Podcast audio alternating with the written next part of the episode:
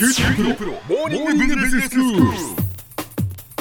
今日の講師は九州大学ビジネススクールで社会心理学、組織心理学がご専門の三上里美先生です。よろしくお願いします。よろしくお願いします。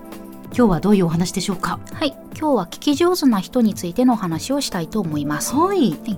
話し上手は聞き上手という言葉を一度は聞いたことがあるかと思います。そうですね。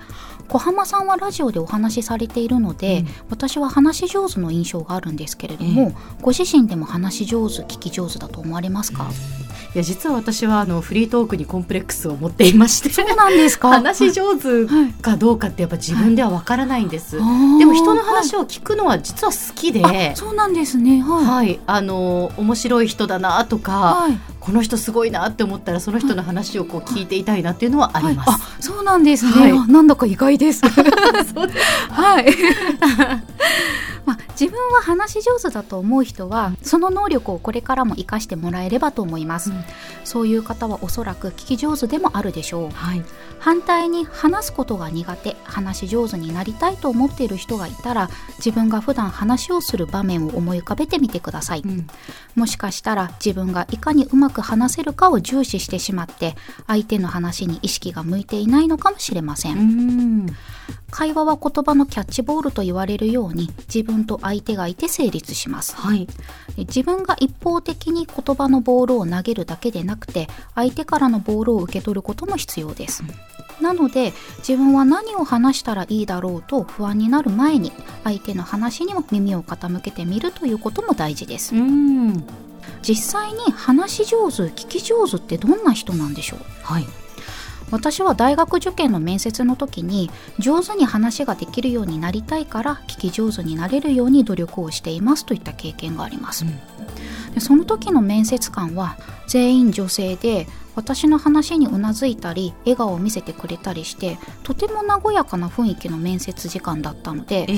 きっと私受かるなと思ったんです。えええでも結果は不合格でえはい、あの面接の時間は何だったんだろうと 今でもたまに思い出します。そうなんですね。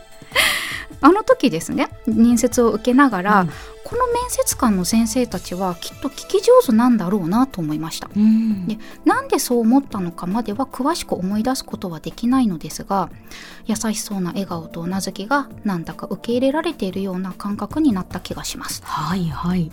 この人は聞き上手だなという人や相談事をよく持ちかけられる人っていますよね、うん。話を聞いてもらいたいと思った時にいつも思い浮かぶ人はその人にとって聞き上手な人ですし、職場でも話を聞いてくれる同僚や上司がいると仕事もなんだか安心してできる気がするのではないでしょうかうん。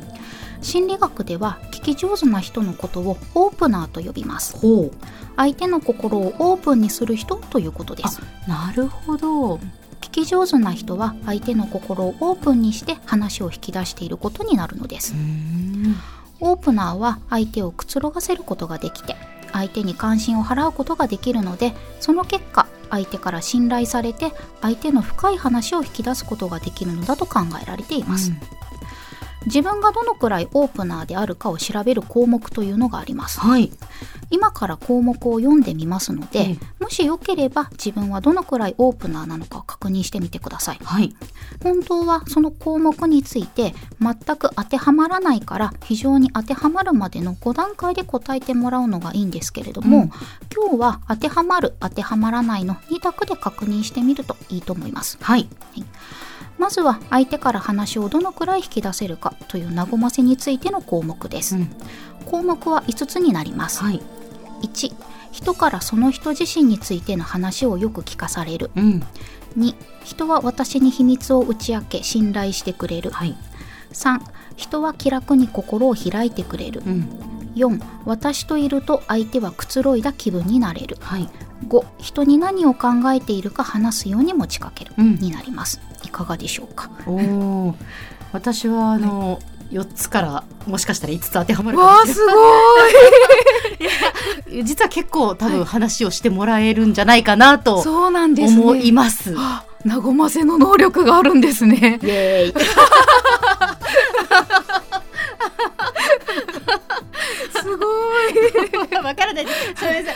識過剰かもしいれまやせん。がいや。羨ましいです。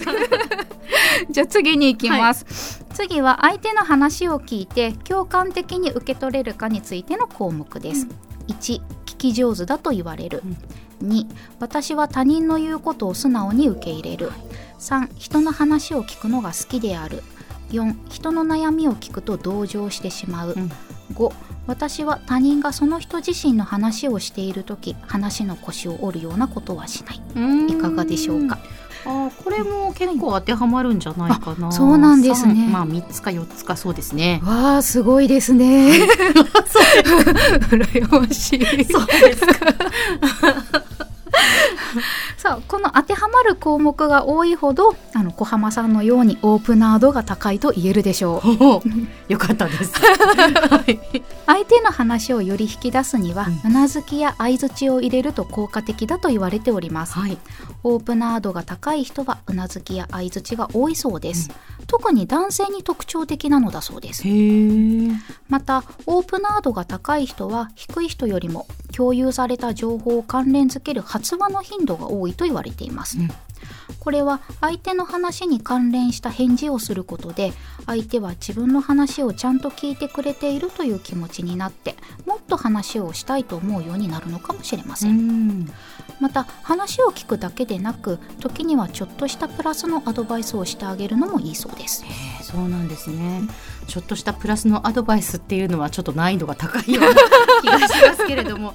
でも意外とやっぱりこう悩みがあるっていう人は、はい。こう聞いてもらうだけで楽になったりするっていうことがあるし、自分もそうですよね、はい。こう悩みがある時にアドバイスを求めるというよりもまあただ聞いてほしいっていう時もありますよね。そうですね、えーうんそういうこう人の話を聞くというのは、はいとても大事なことなんだろうなというふうに思います。はいでは先生今日のまとめをお願いします。はい。聞き上手な人は相手の心を開くのが上手だということです。聞き上手はその人が持っている性格や雰囲気などが影響してくることもありますが、相手の話に耳を傾けてみるとか、うなずきや相づちを打ってみるなど、自発的にできることもあるので、聞き上手になりたいという人はそこから実践してみてはいかがでしょうか。今日の講師は九州大学ビジネススクールで社会心理学組織心理学がご専門の三上里美先生でした。どうもありがとうございました。ありがとうございました。